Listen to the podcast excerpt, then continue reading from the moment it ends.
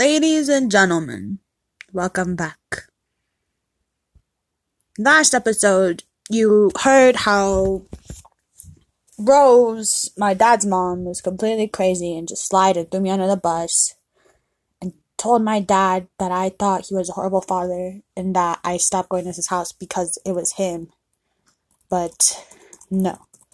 On episode 2 called The Awakening, you better hear how I clean up her mess. Besos. Let's get it. Alright. So basically, after Rose threw me under the bus and lied about me to my dad, he didn't speak to me for about three weeks. So when we finally spoke, he asked me what Yvette did. I straight up said, You know exactly what she did. I don't need to keep repeating myself. I'm getting over it on my own. I never said any of it was your fault or said you were a piece of shit father. He didn't even listen. He just took a deep breath and said, We all have to drop it and move on. And I like, at that point, I just really didn't even fucking care. I just wanted to be able to see my dad, even if he didn't believe me. So now I just walk on eggshells the one day of the month I see him.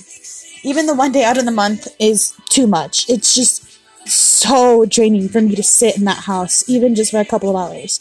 I just feel like I'm being suffocated all over again. Everyone is just so unhappy and you can feel it. Like, you can taste it. Like, that's why I had to leave. I couldn't choose to be unhappy. I can't choose to stay in a household that drains me and drains me and drains me. And it's a place where nobody can grow.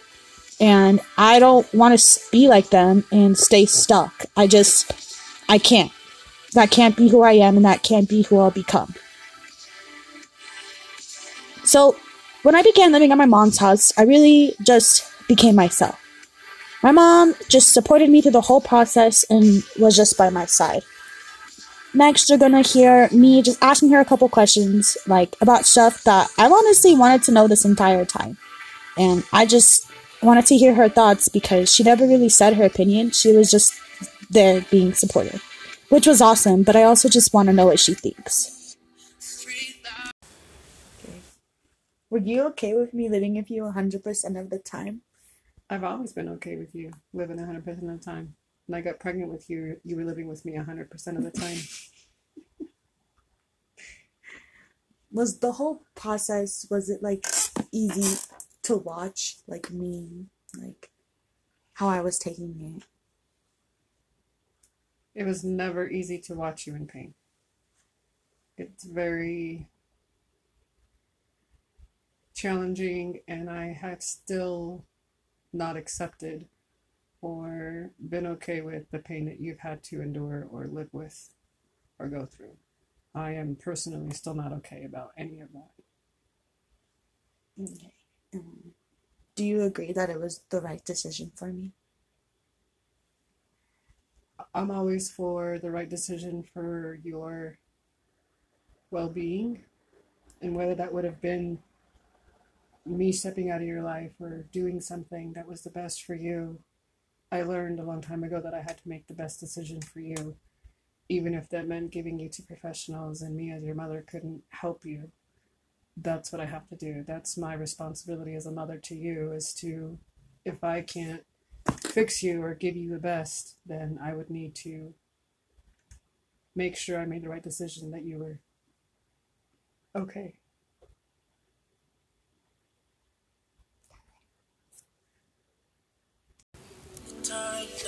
So, till this day, I don't speak with many of my family members just because it's easier for me not to. I've learned that I'm able to make selfish choices in order to help my health and sanity, which basically isn't being selfish, it's just called self care. And honestly, without meeting Kathy, I wouldn't have learned all of these skills I needed to know. I needed to save myself on my own because that's just, yeah. I know who I am. I've learned how to become my own person. I'm Evelina. And Evelina, honestly, has gone through a lot of shit. But that literally doesn't mean anything. I still do what I can. I still do everything that I need to be to become who I need to become. I know who I want to become and I know who I can't become.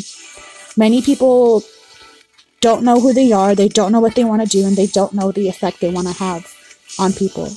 And from everything that I've learned, I've just learned that the only thing you can do in situations is to just be honest. And honesty, sometimes people can't handle, so they just leave. But the ones who can handle it stay. And those are the most important people and the ones that will help you and hold your hand when you need them to and will be there. I'm Evelyn Lucero, and this was Family Food. I hope you learned or felt something.